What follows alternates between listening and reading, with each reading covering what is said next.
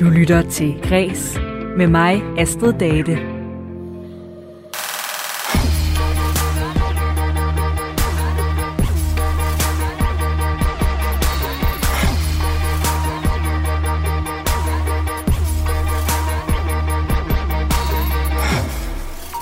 Noget af det, som en øh, stor slutrunde som EM i fodbold bringer frem, det er de her rød-hvide vikingehjelme med horn på, som øh, man endda kan se en dansker have på i UEFA's officielle introvideo, inden kampene bliver sendt.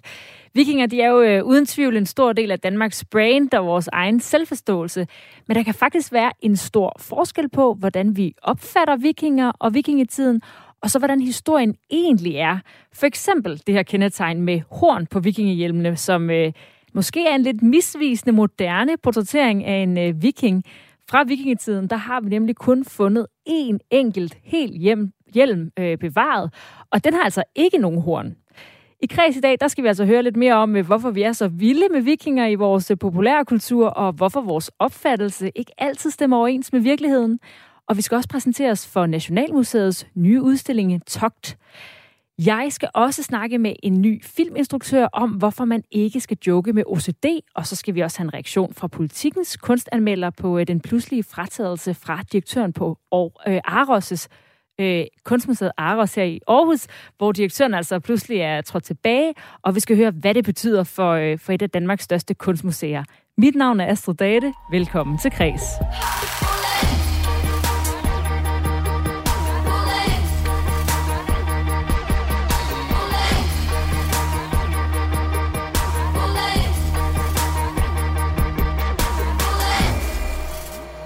Og du er måske også en af dem, der er fascineret af vikinger. Who are these strangers? Different. And used axes. Most was tall as giants. Uh, I have never in my life seen men fight as these Northmen fight. Who are they? We captured two of them who were guarding their boat. We couldn't understand anything they said at all, except one word. Ragnar. Det her var fra serien Vikings på Netflix, og kigger jeg mig omkring i uh, populærkulturen, så er det som om, at vikinger, de kan godt være lidt alle steder. Både her på Netflix med Vikings-serien, så er der spillet Valhalla Assassin's Creed, Creed og uh, den nye film om guden Loke fra Marvel. Og herhjemme, der trækker det udendørs vikingeteatershow Røde Orm også masser af publikum hos det kongelige teater, og nu er Nationalmuseet i København altså også klar med en stor anlagt udstilling om vikinger, som åbnede i lørdags. Og her på Kreds har vi talt med Andreas Tolstrup, oplevelse- og læringsdesigner på Nationalmuseet, om udstillingen, der hedder Togtet. Og den består af to dele, en udstilling og det, de så kalder en filmisk totaloplevelse. Jamen, det er, en, det er en meget særlig udstilling, fordi det er dels en udstilling, som er fyldt med de største skatte fra vikingetiden, og så er det samtidig, har vi gjort os umage og lavet en, en, øh, en film, øh, hvor man simpelthen kan leve sig ind i, i vikingetiden og et, et storslået togt til Middelhavet. De fleste kender nok til de her togter, som gik mod vest, altså Vesteuropa, hvor vikingerne sejlede hen og plyndrede havet og så videre, øh, og Europa og nyt land. Men det er måske de færreste, der ved, at vikingerne også sejlede til Middelhavet. Så det vil vi gerne, øh, det har vi skabt sådan en indlevende fortælling om, hvor øh, Bjørn Jernside tager afsted og allierer sig med en mægtig øh, viking, som hedder Hasting, som tager ned, og de tager sig sammen ned til Middelhavet på, på et, øh, et plyndringstogt. Udstillingen den består af to dele. Først så oplever man vikingernes verden og ser nogle af de her genstande, og så derefter så ser man en filmisk fortælling Hvorfor de her to dele? Jamen, grunden til, at vi har valgt at lave to dele, det er, fordi vi ofte oplever, at det er kendere, som kan danne sig billeder omkring genstandene, men dem, der måske ikke har så store forudsætninger for, eller skal have så meget kendskab til vikingetiden, de har svære ved at leve sig ind i historien. Så vi vil faktisk både gerne skabe indlevelse, men også selvfølgelig vise genstandene fra vikingetiden. Så det er sådan lidt, når du ser en, et øh, stykke rust metal, så er det lidt svært at forestille sig det som et, sådan et, et, et, et øh, helt nyt svær, for eksempel. Hvis vi så kigger lidt nærmere på de her to dele af udstillingen, hvad kan man opleve i den del af udstillingen, hvor I har genstande? Jamen, så har vi det største vikingskib, for eksempel, der er fundet, øh, og vi har, som er 37 meter langt og har kunne have en besætning på 100 mand. sådan et stort krigsskib, et stort langskib på vikingetiden. Og så har vi selvfølgelig også en masse guld, men vi har også øh, redskaber fra, fra bøndernes hverdag og så videre. Altså dem, der ikke tog på togt, men, men var derhjemme i, i, øh, i Danmark. Og hvad kan man ellers opleve? Jamen øh, noget af det, der er særligt ved udstillingen, er det er også, at vi faktisk har øh, nogle mennesker fra vikingetiden. Altså vi har der skeletter, og, øh, og det er også noget af det, der er rigtig spændende ved vikingetiden lige nu, det er, at vi kan lave nye analyser på skeletter, som blev fundet for mange år siden, og så kan vi altså se, altså kan vi lære om deres liv gennem nye naturvidenskabelige metoder. For eksempel kan vi se på deres, øh, deres tænder, hvad de spiste, vi kan se på øh, strontiumisotopanalyser, hvor de rejste hen, og hvad for nogle sygdomme de har, kan vi også finde ud af, og vi kan se, og vi kan undersøge deres DNA og sådan nogle ting. Så det er øh, helt vildt spændende, og de nye metoder har faktisk for nylig ført til en indsigt, hvor vi fandt ud af, at, at to af de her vikingeskeletter, som blev undersøgt, faktisk var familiemedlemmer. Så dem, har vi, dem kan man møde i udstillingen. Øh, den ene var en ung mand, som tog på togt til, øh, til England, og døde så blev smidt i en massegrav derovre. Meget brutalt fik skudt tre pile i hovedet og blev slået en 7-9 gange eller sådan noget i, i, i hovedet med et svær. Og øh, hans familiemedlem blev så hjemme på Fyn, og, men havde også et rigtig hårdt liv øh, der. Og så der kan man altså komme helt tæt på, på, på vikingerne. Og så præsenterer udstillingen også ny viden, skriver I. Blandt andet noget om, at vikingerne godt kunne lide at pynte sig. Hvad går det ud på? Ja, vi har rigtig mange nye videnslag med i udstillingen, og blandt et af dem er, øh, er viden fra vores projekt øh, Vægklædt i vikingetiden, øh, som øh, er et forsøg på at rekonstruere nogle dragter. Fordi man kan se vikingerne overalt i moderne populærkultur, altså med fuld øh, udrustning på osv., og i virkeligheden så ved vi ikke vildt meget om, hvordan de faktisk gik klædt. Men øh, det kan man altså se nogle, nogle kvalificerede bud på i, i udstillingen. Hvad skal vi bruge den viden til? Det er det her med, altså, at når du står over for en klædedragt, så, så det er meget sådan, så kan man forstå, at det er en anden tid på en eller anden måde, end, altså, fordi det ligner ikke det tøj, vi går rundt i i dag. Øh, og på den måde, så kan man måske sætte sit eget liv øh, i perspektiv. Hvis vi så vender os mod den her film, som man kan se hos jer, så kan jeg ikke lade være med at tænke på, at øh, lige nu så er der altså også i populærkulturen ret meget fokus på vikinger. Vi har set successerier som Vikings og Outlander på Netflix, og der er også det populære spil Assassin's Creed Valhalla. Er det egentlig det univers, som folk kender i forvejen, I forsøger at tabe ind i? Vi vil rigtig gerne øh, møde publikum der, hvor øh, altså med de ting, de kender i forvejen, øh, og så prøve at og vise dem noget nyt også. Så, så det er sådan både og. Øh, vi vil rigtig gerne øh, vi vil rigtig gerne gøre øh, altså vikingtiden til noget, som ikke er ukendt for dem, når de kommer på museet. Sådan, så man faktisk virkelig forstår, at de ting, vi har, der er fra øh, en, en virkelighed. Men man kunne også spørge, er det egentlig Nationalmuseets opgave at lave en fiktionsfilm om vikingetiden? Ja, altså, vi, vi har fundet ud af, at, at fiktion er et virkelig godt øh, greb til at øh, få folk engageret i fortiden og få folk til at stille nye spørgsmål til, til de genstande, vi har på museet og de historier, som vi gerne vil fortælle. Så, så øh, vi ser ikke sådan et misforhold mellem fiktion og, og fakta nødvendigvis. Det, vi mener, det er noget, der kan styrke, øh, altså at fiktionen faktisk kan styrke ens øh, lyst til at lære mere og lyst til at øh, stille de fede spørgsmål til fortiden. Så, så det er helt bevidst. Og hvorfor tror du så, at vi er så vilde med vikinger herhjemme? Jamen altså, mit øh, bud på det, det er, at, at vikingerne er sådan en slags, altså der har jo været viking-hype lige siden vikingebegrebet blev opfundet i 1800-tallet, øh, faktisk også på Nationalmuseet. Øh, og, og den, den var ligesom ved, og jeg tror, det er fordi, det er en særlig sådan, øh, på en eller anden måde, så opfatter mange det i Norden som sådan en slags forhistorie som er, altså, før at man blev ligesom resten af Europa, man blev kristen og sådan nogle ting. Så det er sådan lidt sådan en beholder, der kan indeholde alle mulige ting og sager. Øh, og så ved vi jo, vi har ikke så mange skriftlige kilder fra vikingetiden, og det vil sige, at der er mange forestillinger om den tid. Og, og derfor er det sådan et, et fantasifuldt rum, som er interessant at boldre sig i. Her afsluttende, lad mig så bare lige høre dig. Hvem skal opleve udstillingen? Jamen, Det er faktisk både en udstilling, som er til nogen, der måske ikke så tit kommer på museum og, øh, og gerne vil have sådan en indføring i vikingetiden. Og så er der faktisk også rigtig mange videnslag, så det også er til, til nørder, som bare rigtig gerne vil se genstanden igen, eller vil lære nogle nye ting omkring teknikker og håndværk og alt sådan noget sagde Andreas Tolstrup, oplevelses- og læringsdesigner på Nationalmuseet, til min kollega Lene Grønborg. Og senere i programmet taler jeg med en forsker om, hvordan vi i dag opfatter vikingetiden, og bruger den som en øh, aktiv del af vores kulturelle DNA. Men her først, der skal vi have et overblik over de vigtigste nyheder fra kulturens verden a slave, I wanna be a master. I wanna make your heartbeat run like roller coasters. I wanna be a good boy. I wanna, I wanna be a slave hedder det her nummer fra det italienske Eurovision-vinder Måneskin. Men uh, gruppens medlemmer, de lader sig ikke umiddelbart længe af nogen, uanset hvor meget uh, magt de måtte have. For øh, Polens præsident, Andrzej øh, Duda, fik nemlig lidt mere måneskin, end han havde bedt om i weekenden til den festival, der hedder Polsat Superhit Festival. Det skriver DR, og det er ikke fordi, at lyset fra den store ost ovenover os var for skarpt. Præsident Duda er bare ikke den store fan af LGBT+, og betragter det som en øh, ideologi, der er til fare for russiske værdier. Men den tolkning er Måneskin ikke helt enig i, så efter deres optræden, der skete der det her.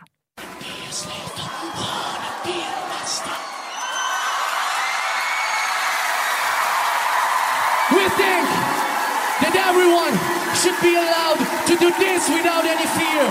We think that everyone should be completely free to be whoever the fuck he wants. Thank you, Poland. Love is never wrong. To af bandets mandlige medlemmer, Damiano David og øh, Thomas Raki, de kyssede hinanden og kvitterede med den svada, vi lige hørte før. Og det er jo så nok ikke en optræden, der giver 12 point hos den polske præsident. Mm. Mm. Lidt så god smag, husker det. Værste danske film nogensinde kaldte Ekstrabladet øh, Rasmus Heides film Centervagten og kvitterede med 0 stjerner pletskud igen. og de andre anmeldere, de var ikke just mere imponeret og kvitteret over en stor del af paletten med én stjerne. Men det er normalt ikke noget, der ryster instruktøren Rasmus Heide, for han laver sjældent film, som er rettet mod anmeldernes gunst. Han er derimod garant for folkekære komedier, der er elsket af den almindelige dansker. Tidligere har det udmyndtet sig i publikumsbaskere som Blå Mænd og Alle for En-serien. Spørgsmålet er jo dog, om øh, de historisk dårlige anmeldelser alligevel har stukket en kæppe i hjulet på den ellers så succesfulde instruktør. For denne gang, der har publikum også svigtet lidt. Lidt, lidt over øh, 19.000 mennesker har været i biffen og se filmen, skriver politikken. Og det er kun en fjerdedel af det antal mennesker, der så alle for en i den første weekend, den gik i biografen. Og så skal vi til øh, litteraturens verden, hvor at... Øh, den her person har været udsat for enormt mange forskellige tolkninger. Circle of misery and violence and fear. So you're free this evening? Absolutely. Dinner? Wonderful. The Royale? My favorite. And when did the first cloud cover the sun of this great happiness? The name Sherlock Holmes and the address is 221B Baker Street. Elementært, kære lytter. Arthur Conan Doyles Sherlock Holmes har været en favorit i mere end 100 år, og detektivens eventyr er fast materiale hos enhver ægte krimifan. Og nu skal du finde lupen frem og tage Deerstalker-hatten på, for jeg har et øh, lille mysterium, du kan prøve at løse. Hvordan kan det lykkes, at der næste år, næste forår, udkommer tre nye Sherlock Holmes-historier, selvom Arthur Conan Doyle har været død i mere end 90 år?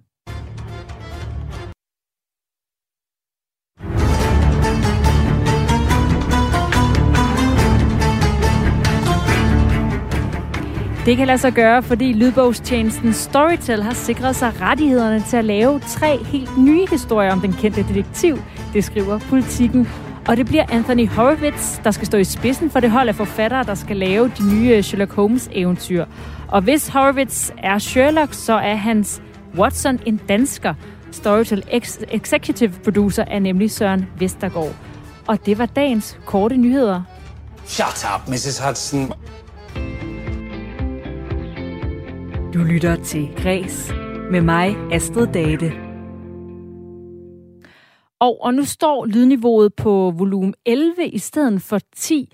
Det kan min OCD ikke lige klare, hvis øh, den ikke lige står på et lige tal. Ja, sådan en her sætning, jeg lige sagde, det kunne godt have fløjet rundt herinde i studiet, inden vi går på, men øh, det er faktisk ikke okay at bruge en psykisk sygdom på den måde.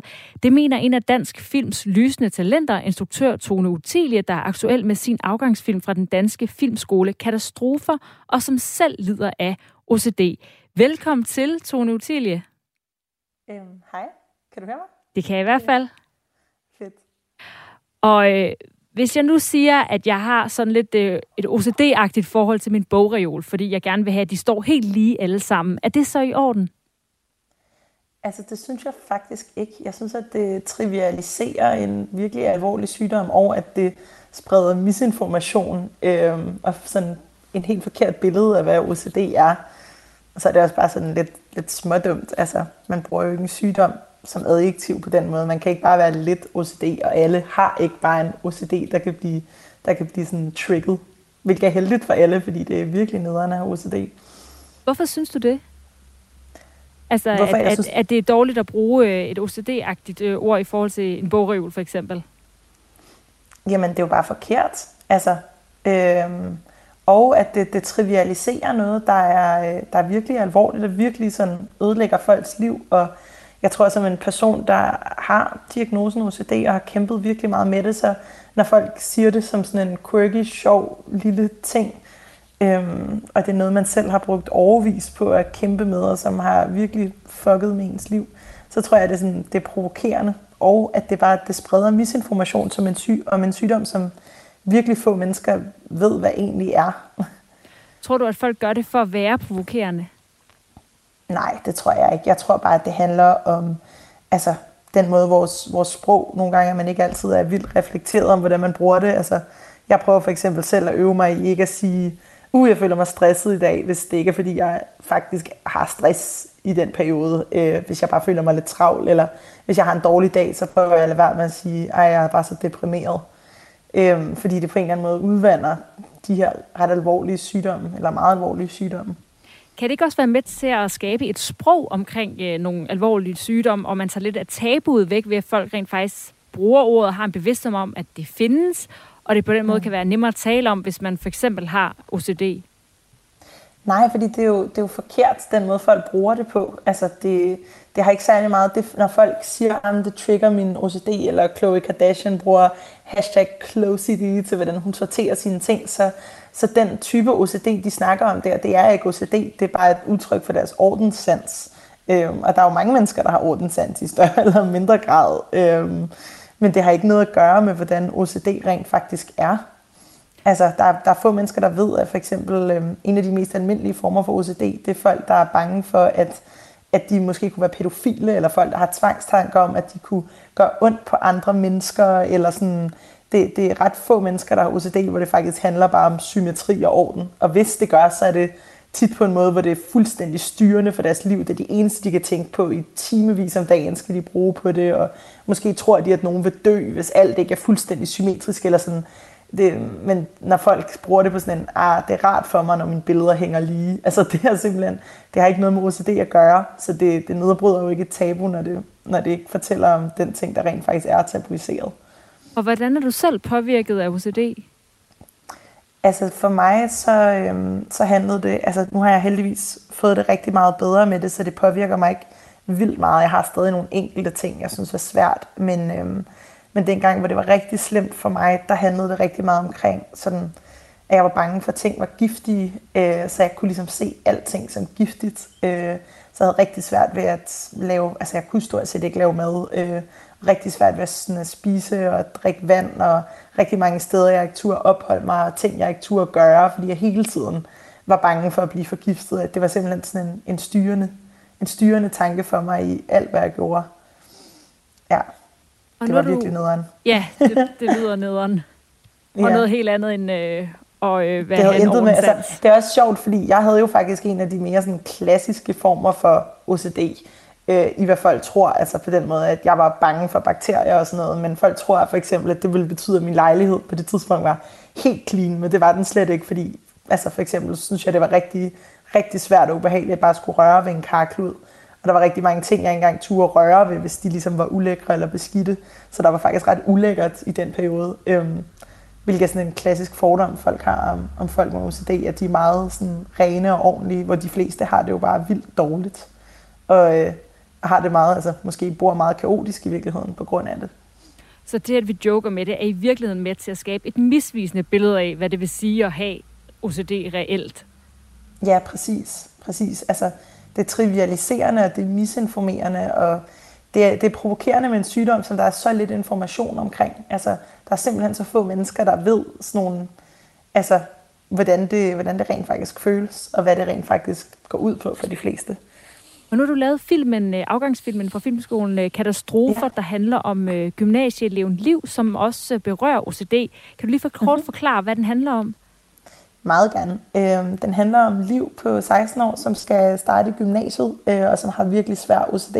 Men øh, hun vil bare ligesom gerne være normal og gå under radaren, og det ser ud til, at måske lykkes for hende, øh, men så møder hun den her anden, anden pige, øh, eller pige, eller der er lidt sådan hun er lidt i tvivl selv om sit køn, øh, men som hun bliver mega forelsket i, og så bliver det bare rigtig svært at, at skjule, hvem hun egentlig er. I forhold til sin OCD? Ja, fordi der er alle mulige ting, hun ikke tør, for eksempel at kysse, og, og hun, hun, hun skammer sig, og tror, at det på en måde er hendes egen skyld, og at, at hun aldrig nogensinde kommer til at ture og sige det til nogen andre end måske sin far. Hvordan var det at skulle lave en film, der også på en eller anden måde er lidt øh, personlig for dig? Jamen altså, det, jeg har, jeg har tit sådan personlige elementer med i min film, eller de er baseret på en arena eller noget, jeg selv kender. Så det var ikke helt nyt, men det var, det var interessant for mig at lave en film om noget, der var så for mig skamfuldt, og som det ikke er noget, jeg overhovedet havde sagt til alle, eller altså nogensinde gået ud med og sagt, hey, jeg har faktisk også kæmpet med det her virkelig meget, men alle mine, alle mine tætte venner og sådan, ved jo, hvor meget det har, og min familie ved, hvor meget det har fyldt. Øhm, og i starten, da jeg lavede filmen, der oplevede jeg, at det var ret sådan ret vild og ret grænseoverskridende, hver gang jeg skulle sige til nogen øh, i forbindelse med filmen, at det faktisk er noget, jeg har personlige øh, erfaringer med, men nu er det sådan, til sidst blev det bare sådan helt vildt simpelt og nemt, fordi jeg tror på en måde, det aftabuiserede lidt for mig. Men det var også bare spændende at få lov at lukke folk ind i, i sådan, altså helt filmisk ind i, hvordan det føltes. Ja, og nu, altså, nu, nu siger jeg det i radioen, ikke? Altså, at jeg har OCD, det er jo en ting, jeg plejede det tror jeg ikke, at jeg nogensinde havde troet, at jeg ville ture. Så hvad håber du, at, øh, at den her film Katastrofer kan bidrage med i forhold til den her øh, problemstilling? Jamen, jeg håber, at den kan lukke folk lidt ind i sådan den indre verden, der ligger bagved. Altså øh, de tvangshandlinger og de sådan, udfordringer, folk med OCD har. Altså at, at folk kan forstå, at det er ikke bare sådan, at jeg bare skal gøre det her. Det er mange mennesker med OCD, der, der er det som om, de har deres eget værste mareridt spillende ind i deres hoved non-stop øh, i deres vågne timer, og tit også, når de sover. Altså, og det er derfor, at de måske er nødt til at gøre nogle, nogle tvangshandlinger, der virker irrationelt, eller undgå noget, øh, som virker irrationelt. Og så håber jeg også, at, at det kan skabe noget repræsentation på film, fordi jeg synes, der er rigtig dårlig repræsentation af mennesker med OCD på film, altså specielt i, i dansk film. Altså, det er, virkelig, øh, det er virkelig meget, meget sjældent, at det ikke bare bliver fremstillet som sådan et quirky karaktertræk, eller måske endda sådan en slags øh, fed ting, en superkraft, folk med OCD er rigtig gode til et eller andet på grund af det. Så kunne der komme flere film om øh, OCD til at øh, oplyse også lidt om den her problemstilling fra din side af? Jamen måske, det kunne da sagtens tænkes. Det, jeg er da i hvert fald virkelig interesseret i, altså at øh, repræsentere altså, psykisk sygdom og angstlidelser og sådan alt det der. Jeg synes, jeg synes, der er et virkelig stort svigt i, hvor meget det fylder blandt befolkningen, og hvor lidt vi viser det i fiktion. Tusind tak, øh, Tone Utilia, altså nyudslået mm-hmm. filminstruktør fra den danske filmskole. Måske med flere øh, film om øh, emnet på vej. Tak fordi du var med her i Kreds. Ja, selvfølgelig. Tak for det. Og hvis du gerne vil se den her film øh, Katastrofe, så øh, kan den altså øh, om hvordan, og den handler også om, hvordan det føles at leve med rigtig OCD, så ligger den altså inde på DRTV. Du lytter til Græs med mig, Astrid Date. Det Aarhusianske Museum Aros skal have en ny direktør efter, at Erland Højerstein i går valgte at sige sit job op med øjeblikkelig virkning. Opsigelsen den kommer på bagkant af en uvildig undersøgelse af arbejdsmiljøet, herunder også krænkelser på museet. Og den her undersøgelse viste, at øh, flere medarbejdere oplevede udfordringer med ledelses- og organisationskulturen på Aros, og at der altså også har været nogle øh, krænkende handlinger. Men øh, hvad skal der så ske nu for det store Aarhusianske Museum, når direktøren gennem de sidste syv år stopper med kort varsel? Med til at snakke om det, der har jeg dig, kunstanmelder på Politikken, Mathias Kryer. Velkommen til. Tak for det. Den her sag om uh, Aros kulminerede jo så som nævnt i går med, at Allan Højersten han fratræder. Da du så den nyhed, hvad tænkte du da?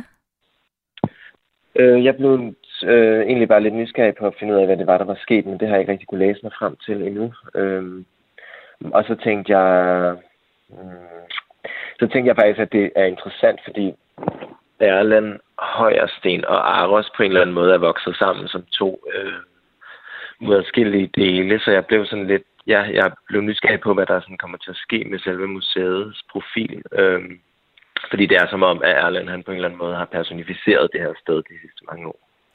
Ja, han har jo stået i spidsen for Aros de sidste syv år. Hvilken betydning har han haft for museet? Jamen, som sagt på en eller anden måde, så er han blevet øh, personificering af det, ikke? Øh, en form for, altså en person, som udad til har øh, ret meget pondus, ret sådan stor personlighed, øh, og så den fylder en del, ikke? Øhm, og det samme, kunne man sige, gør sig gældende med, med Aros som museum. Det har ligesom villet på en eller anden måde fylde mere i øh, det kulturelle landskab.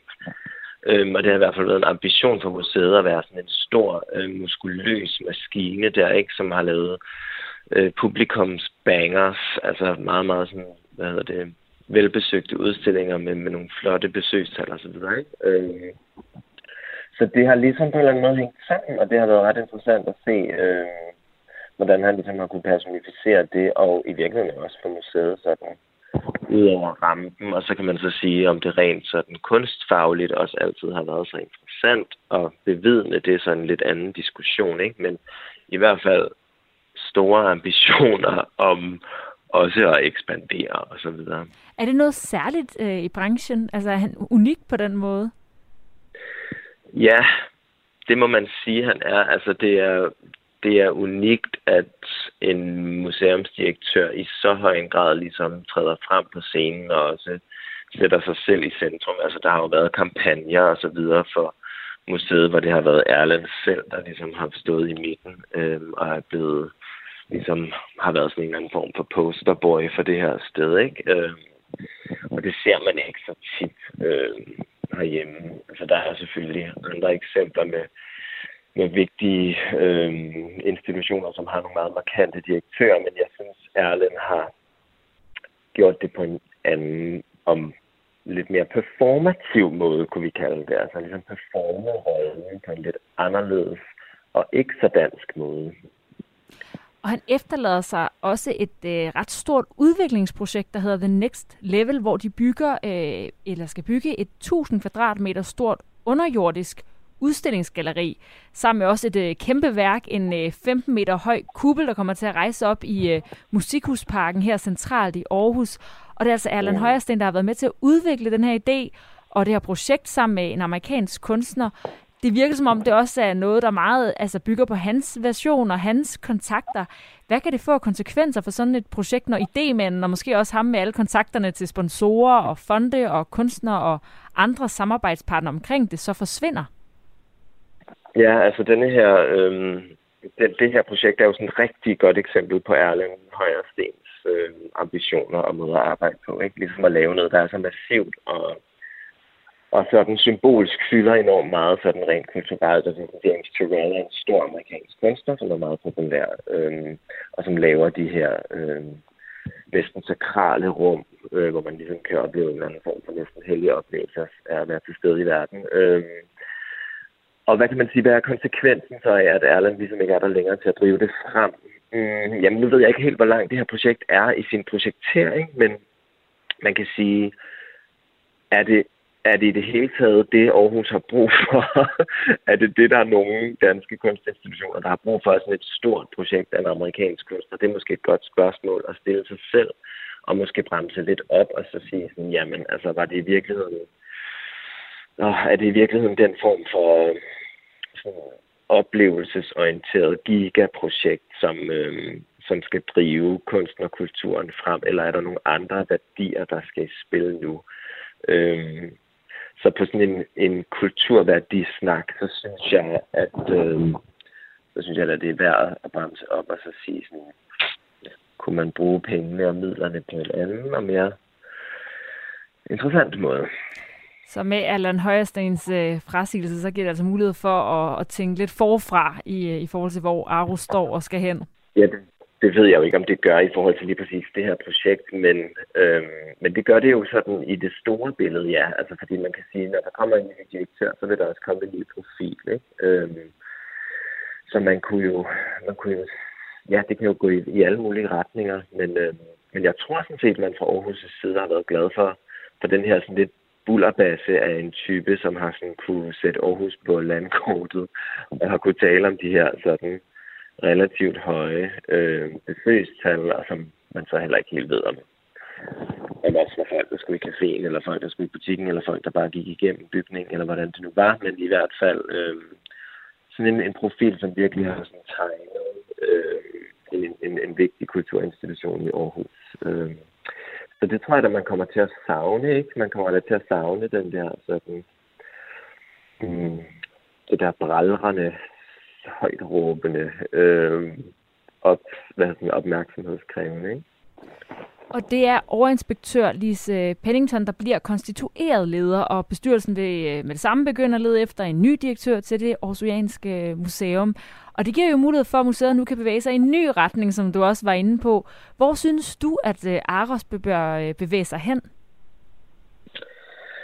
Øh, jeg tænker, at det jeg i hvert fald selv har savnet øh, ved Aros' udstillingsaktiviteter, det har været en lidt, at en, en lidt dybere undersøgelse af nogle af de emner, de har beskæftiget sig med. Så når de har lavet historiske udstillinger med historiske kunstnere, så synes jeg, de har svigtet i forhold til at fortælle øh, historien på en opdateret og også detaljeret måde.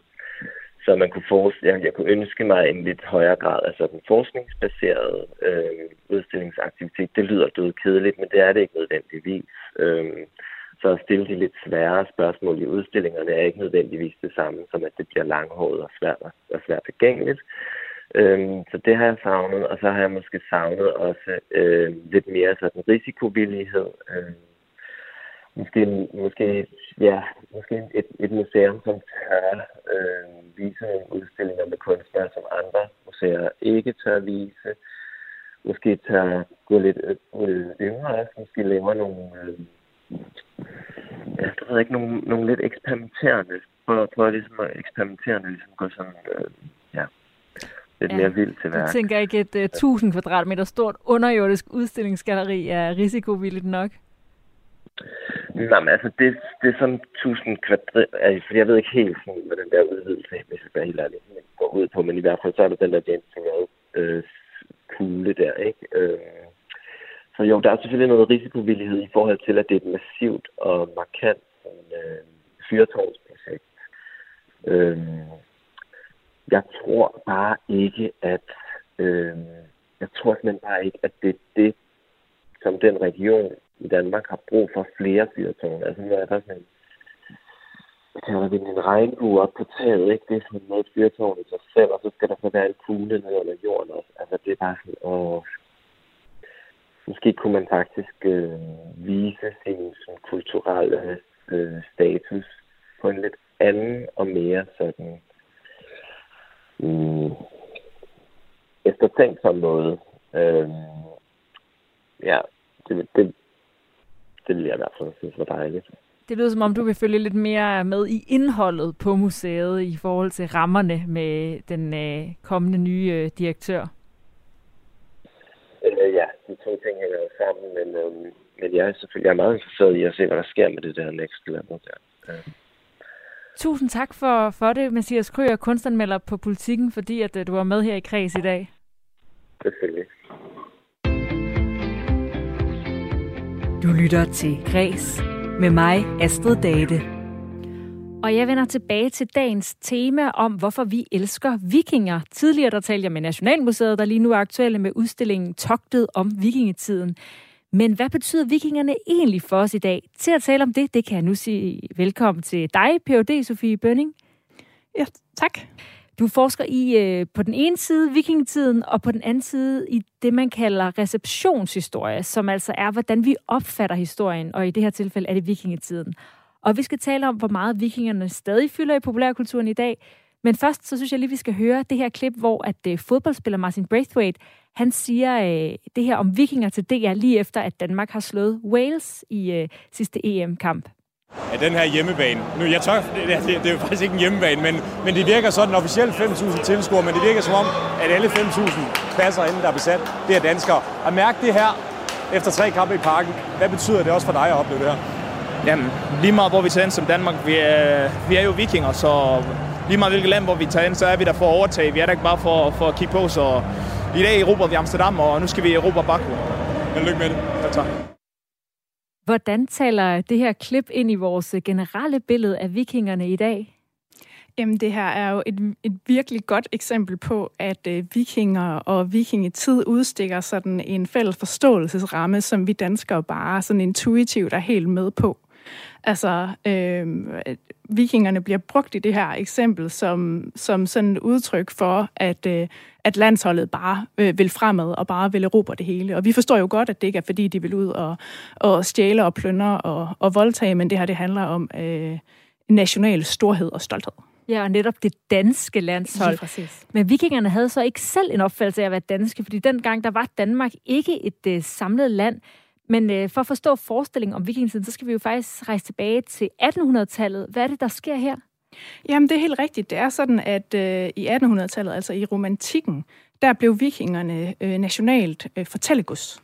Øh, og det skyldes øh, simpelthen, at, øh, at, at det var i 1800-tallet, at den danske nation blev til. Altså 1800-tallet var nationsdannelsestiden, og det er på det her tidspunkt, at der øh, opstår, at man danner forestillinger om øh, vikingetiden. Det her, at, at øh, vikingetiden som betegnelse for den her periode bliver dannet, og hvor man får en forståelse af, at vikinger, øh, som er øh, danskernes forfædre, øh, de var de her øh, store krigere, som øh, vi kan være rigtig stolte af. Og så hvordan var fortællingen i 1800-tallet om øh, vikingetiden? Øh, det var, at, øh, at vikingerne de var øh, nogle stærke krigere, som tog på togter, de erobrede, og de sejrede i hele verden. Øh, men også, at, øh, at nordboerne, de, øh, altså at, at der i Norden fandtes øh, frie bønder, som sådan havde været frie fra øh, Arils tid, altså virkelig lang tid tilbage. Og at det kunne man så bruge i, i den her nye nationale fortælling, hvor øh, der i højere grad blev, øh, altså hvor, hvor bønder i højere, eller hvad hedder det, hvor befolkningen i højere grad blev inddraget i befolknings, eller hvad hedder det, i beslutningsprocesser. Det er måske også i 1800-tallet, at det her med hornene opstod. Det sagde jeg jo indledende i programmet, at øh, vi afbilleder vikingehjelme med horn på, og det har der faktisk ikke været. Men det er ligesom historien. Ja, det stammer faktisk fra Wagners opera, øh, så det er fra 1800-tallet. Og hvordan er det så det reelle liv i vikingetiden? Hvad er sådan, øh, hvor er kontrasterne i forhold til vores historie om de her stærke krigere med horn på hjelmen, og så hvad der reelt øh, kendetegner vikingetiden? Jamen altså, der var jo selvfølgelig stærke krigere, som drog øh, ud på togt og plyndrede. Øh, men der var også folk, som øh, bosatte sig uden for Skandinavien og opdyrkede landet. Og i høj grad så var der rigtig mange øh, mennesker i vikingetiden, som øh, bare var bønder øh, og opdyrkede deres land øh, hjemme. Øh, Øh, og så den her forestilling, som blev dannet i 1800-tallet om den oprindelige bondefrihed, og om, at der var sådan et protodemokrati i Norden på det tidspunkt, holder jo ikke helt stik. Altså, der var ikke det samme sådan hierarkiske feudalsamfund, som man var ved at gøre op med i 1800-tallet, men, men så meget frihed var der heller ikke. Så det er i 1800-tallet, at den her historie om vikingetiden begynder at blive en vigtig del af vores national identitet og historie om os selv. Hvorfor er vi så, så optaget af vikinger i dag? Jamen, øh, jamen, som du siger, så findes vikinge, øh, vikinger jo i alle afkrøve af dansk øh, kulturliv, øh, kulturbilledet øh, generelt, og, og det skyldes, at, at øh, vikingetiden har status af en national stolthedstid øh, selv i dag, og at øh, det er en central billede af dan, en, en, en central del af danskernes selvbillede og, og deres kollektive identitet. Øhm, så der findes det her fortælle- og forestillingsunivers fuld af vikinger, stærke krigere, men også nordiske guder, som bare er ekstremt dragende og fascinerende øh, at leve sig ind i. Man kan sige, som du også sagde, de er jo kendte for, øh, nu forbinder vi det med landsholdet, men det er jo noget, vi forbinder, det er jo øh, plyndringer og togter og mor og voldtægter. Altså, i virkeligheden er det jo nogle lidt sære værdier at hylde. Helt klart, og det er så heller ikke de værdier, som sådan bliver hyldet. Øh, det er mere det, at de var nogle stærke, modige øh, mennesker, som, øh, som man kan spejle sig i. Altså, der er, under det ligger der sådan en forestilling om, at, øh, at danskerne deler kulturelt DNA med vikingerne, fordi at de er vores øh, kulturelle forfædre. Øh, så det er mere den her, øh, at det, at de gør, at vi kan se os selv som modige og øh, øh, store og, øh, og stærke. Og hvor meget viking kan man så sige, der er tilbage i os i dag fra, øh, fra den gang? Altså, det er jo... Øh, altså, man kan sige, at øh, der er jo altså rent kulturelt... Øh, kan, giver det jo mening. Og øh, altså, så, så længe at man opfatter sig selv som vikinger og har det billede at spejle sig i, jamen så, øh, så er det jo noget, som er ekstremt virkningsfuldt i øh, populærkulturen, og så har det jo en funktion. Og der har vi taget de gode ting, som at være et stærkt folk og sådan noget, og ikke så meget det med plyndringerne. Ja, lige præcis. Der er et generelt, ja, som du siger, stort fokus på vikinger i populærkulturen, øh, som du nævnte, øh, også øh, både herhjemme, men også i udlandet med Vikings, og der er en podcast af vikinger af Jeanette Warberg, videospil og film. Er der også nu et populærkulturelt boom i interessen af vikingtid? Altså kan man sige, at der har været en udvikling, hvor vikinger kommer til at betyde mere for os i populærkulturen? Altså, jeg synes klart, at, øh, at der er et form for boom, men det tror jeg også bare skyldes, at øh, der kommer flere og flere streamingtjenester, og podcasts øh, bliver spyttet ud her. Øh, og der, altså der, så det betyder, at der er et meget større øh, udbud, et meget større mulighedsrum for at skabe de her øh, nye øh, øh, hvad hedder det, udtryk, eller kulturelle udtryk, hvor man bruger vikinger. Så, så ja, der er et form for boom, kunne man godt sige. Og i dag har vi jo set på en del af det boom øh, på øh, Nationalmuseet, der har udstillingen Togtet, som netop handler om vikinger. Og den er så delt op i en udstilling øh, med altså, klassisk udstilling, og så har de en fiktionsfilm. Men hvad tænker du, er det en god idé, at et museum også skaber fiktion til museumsgæsterne på baggrund af historien? Ja, det synes jeg faktisk er en rigtig effektiv formidlingsstrategi. Altså især når man øh, samtidig viser de her genstande. Det er jo sådan, at genstanden siger jo ikke noget i sig selv. Altså det er jo en utopi, at genstanden taler for sig selv. Man er altså nødt til at indsætte dem i en fortolkningsramme. Og, øh, og, og der er øh, fiktion et, et øh, rigtig godt øh, virkemiddel, og, og, og man skal også huske på, at, at fiktion er jo noget andet end løgn. Altså det der med at skælne så skarpt imellem fakta og fiktion, som der nogle, nogle gange bliver gjort, øh, holder ikke helt vand. Altså øh, det er et, et, et meget øh, effektivt middel, når man skal formidle en, øh, et stykke kulturhistorie. Nu er du selv forsker, ikke? Er det ikke en lidt farlig vej at gå, det her med fiktion? Kunne man ikke forestille sig, at, øh, at vi ender et sted, hvor at, øh, at en eller anden øh, mønt, eller en hjelm, eller en historie fra vikingetiden er blevet fortolket så mange steder, at man lige pludselig mister, øh, hvad kan man sige, den reelle, sådan kedelige, måske objektive sandhed om, hvordan historien var? Altså, autenticitet er selvfølgelig et nøglebegreb, og øh, det er klart, at, øh, at de her øh, fiktionsfortællinger skal fremsættes på en videnskabelig sober måde. Øhm, men, øh, men for at give et realistisk billede af, hvordan vikingetiden har været, øh, så fordi vi har så relativt et spinkelt kildemateriale af genstande, som jo ikke siger noget selv, så er man jo nødt til at bruge sin fantasi og, og bruge fiktionens øh, midlet som sådan en, en, en måde at forestille sig, hvordan det kunne have været på. Så, øh, så, så den er egentlig ret, ret gangbar, så længe at det er på et, et videnskabeligt øh, øh, supert grundlag. Og nu hvor du ikke er så bange for fiktionsmidlet, ser du så også selv Vikings? Det gør jeg. ja, det gør jeg. Bestemt. Du, altså, trods alt, øh, som PhD Viking, så kan du ikke, øh, altså, man kan ikke få nok af det, det Altså, det er jo et... Øh, jeg synes, det er rigtig interessant at se de her øh, vikingefiktionsuniverser. Og man skal selvfølgelig huske på, at det er fiktion. Men det er også ret interessant, når man sidder og, og ser den her tv-serie, at man sådan kan genkende, hvor de har taget de forskellige elementer fra i det her kildemateriale, som, som eksisterer fra vikingetider og middelalder. Og det er jo en udlandsk serie, den her. Er der en forskel, sådan en markant forskel i måden, vi, øh, vi opfatter vikingetiden, og hvordan udlandet ser på os? Er det lidt mere romantisk derudefra?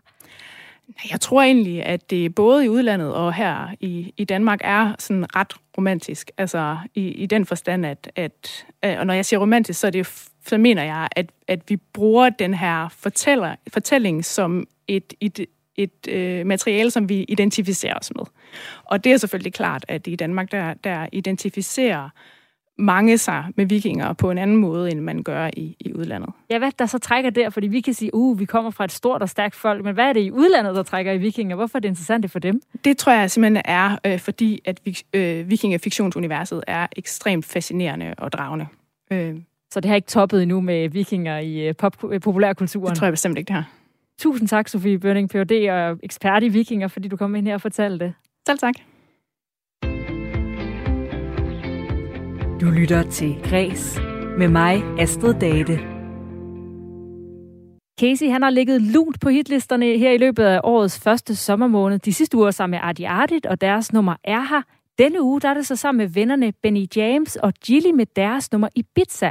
Og altså denne uge er det så den mest spillede sang ifølge de danske hitlister, der bliver opdateret her om onsdagen. Kom til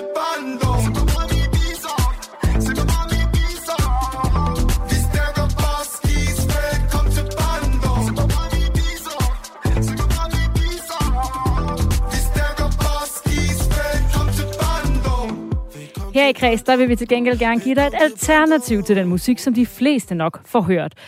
Altså øh, give jer noget af det musik, der ikke lige har fundet vej til hitlisterne endnu. Så hver onsdag, der præsenterer vi dig for ugens alternative banger. Og til at hjælpe med det, der har jeg dig, musiker og kant med i musikvidenskab, Thomas Elmastri. Velkommen til. Tusind tak.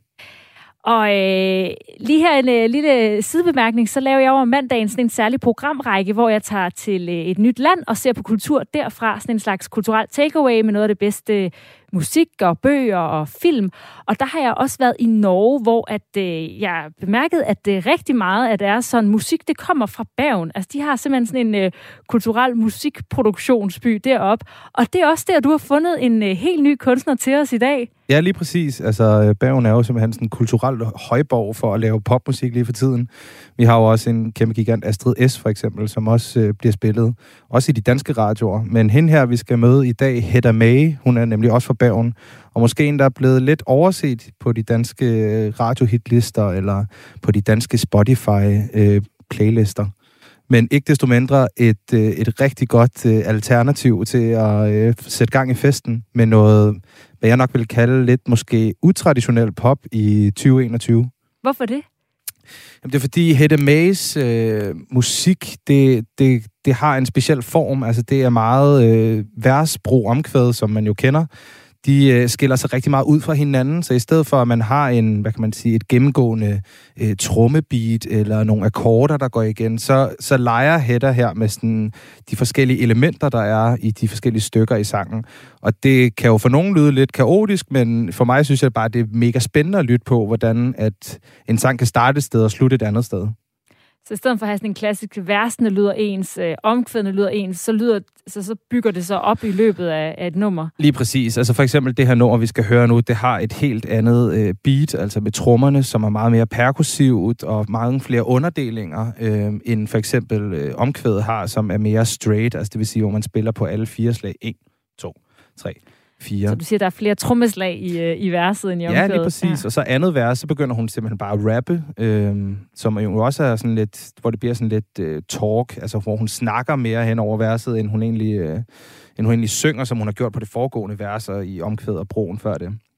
Og hun henter jo også inspiration lidt forskellige steder fra. Øh, for en gang skyld, så kunne jeg faktisk godt selv høre øh, øh, den bro, der er over til øh, Britney Spears. Ja, kanon. Ja, lige præcis. Altså, hun har virkelig sådan en øh, slut agtig øh, øh, vibe. Altså, hun lader sig virkelig inspirere af, af sådan, for eksempel Britney Spears, eller hvad kan man sige, Christina Aguilera, eller Spice Girls, eller hvad det nu skal være. Der er ligesom sådan nogle nuller-referencer i sporet. For eksempel så er der jo sådan en, en øh, synthesizer, der har sådan en, en, en temarolle, der spiller med på hendes melodi, og så går over og tager sin egen rolle bagefter, som Britney Spears jo også for eksempel gjorde i Toxic. Hvad er det nu, øh, en synthesizer er? En synthesizer, det er en dig, det er et digitalt keyboard, hvor man kan lave alle mulige sjove øh, forskellige lyde. Det kan lyde lidt af en, øh, en ballon, der, øh, der skriger, eller det kan lyde som en bas. Altså man kan lave forskellige lyde, som kunne rigtig meget fange 80'erne. Der er også faktisk rigtig mange 80'er-referencer i de her numre her.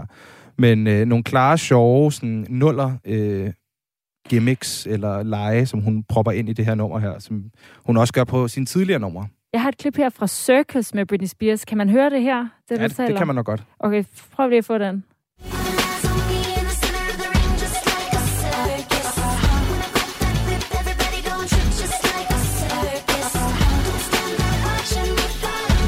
Så det er alle de der... Øh...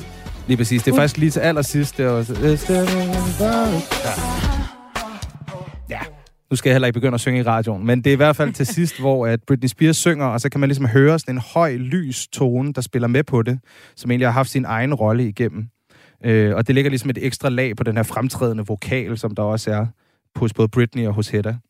Et andet eksempel på noget, hun også lidt kunne være inspireret af, det er uh, One Thing. Yes, lige nummer. præcis. Hvis man lægger mærke til trommebeatet, så kan man måske finde nogle referencer i, øh, i verset hos Heddas nummer, som vi skal høre senere. Ja, lad os lige høre, lige høre det her.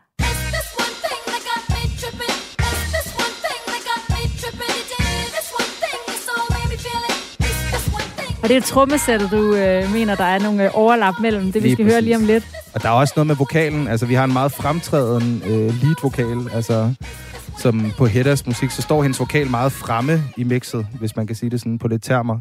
Øh, det, den, er, den er i hvert fald ikke til at... Den forsvinder ikke i selve sangen. Den er meget fremtrædende. Man kan godt høre, når hun synger. Øh, og så har vi de her mange underdelinger på, på trommerne, som man også har lidt i det her vers, som vi skal høre lige om lidt. Meget af det musik, du har haft med her i ugens Alternative Banger, synes jeg på det sidste, det har haft det der øh, nuller-nostalgi. Altså, ja. vi, de kigger, det er som om alle de nye, de tænker, nu, nu går jeg lige 20 år tilbage, og så tager jeg noget af det og laver et nyt nummer. Selvfølgelig, altså man kan jo sige, det er jo selvfølgelig også noget at gøre med min egen stil. Jeg kan godt lide nuller, det er jo også, hvordan jeg er opvokset, så det er jo også noget, nogen jeg har valgt. Men man kan også sige, at tingene kommer jo igen, og dem, der laver musik nu i start 20'erne, midt 20'erne, slut 20'erne, de har jo vokset op med det her musik. Så det er jo klart, det er det, de er blevet inspireret af, og så er det jo også det, man ser nogle kroge af, som selvfølgelig bliver moderniseret til det, der er lyden i dag, men hvor man tager nogle referencer fra det, man sådan kender og man voksede op med. Og det skal vi altså høre et eksempel på nu fra norske Hedda May. Nummeret hedder Mr. Big Mouth. Helt kort, hvad er det for et nummer? Jamen, det er et sjovt nummer. Det synes jeg, altså, det, det, det er fedt. Det er sprudlet med energi og, øh, hvad kan man sige, øh, personlighed. Jeg synes, der er rigtig meget personlighed i nummeret fra, fra Mays øh, vokal og måden, hun, hun leger i sangen, både med melodien og med instrumenteringen og selve kompositionen. Øhm, og det, det er en alternativ popsang, som jeg tror, jeg kunne sætte gang i et dansegulv. Tusind tak for det, Thomas Elmastri. Og så må du have en rigtig god sommerferie. I lige måde, Astrid. Didn't you get my memo? What? Careful where you talk. Mr. Big Mouth is round the block. Everybody knows him by his walk. Say it with me now. Yeah. The stranger in the room could be him dressed in his costume. No one can tell what he's up to, but he never wastes his time.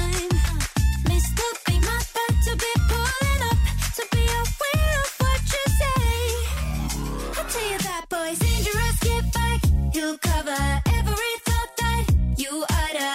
His soul nirvana. It's drama. Your words like it's butter. You blow the gap, don't better. His soul nirvana. It's fitting on new drama.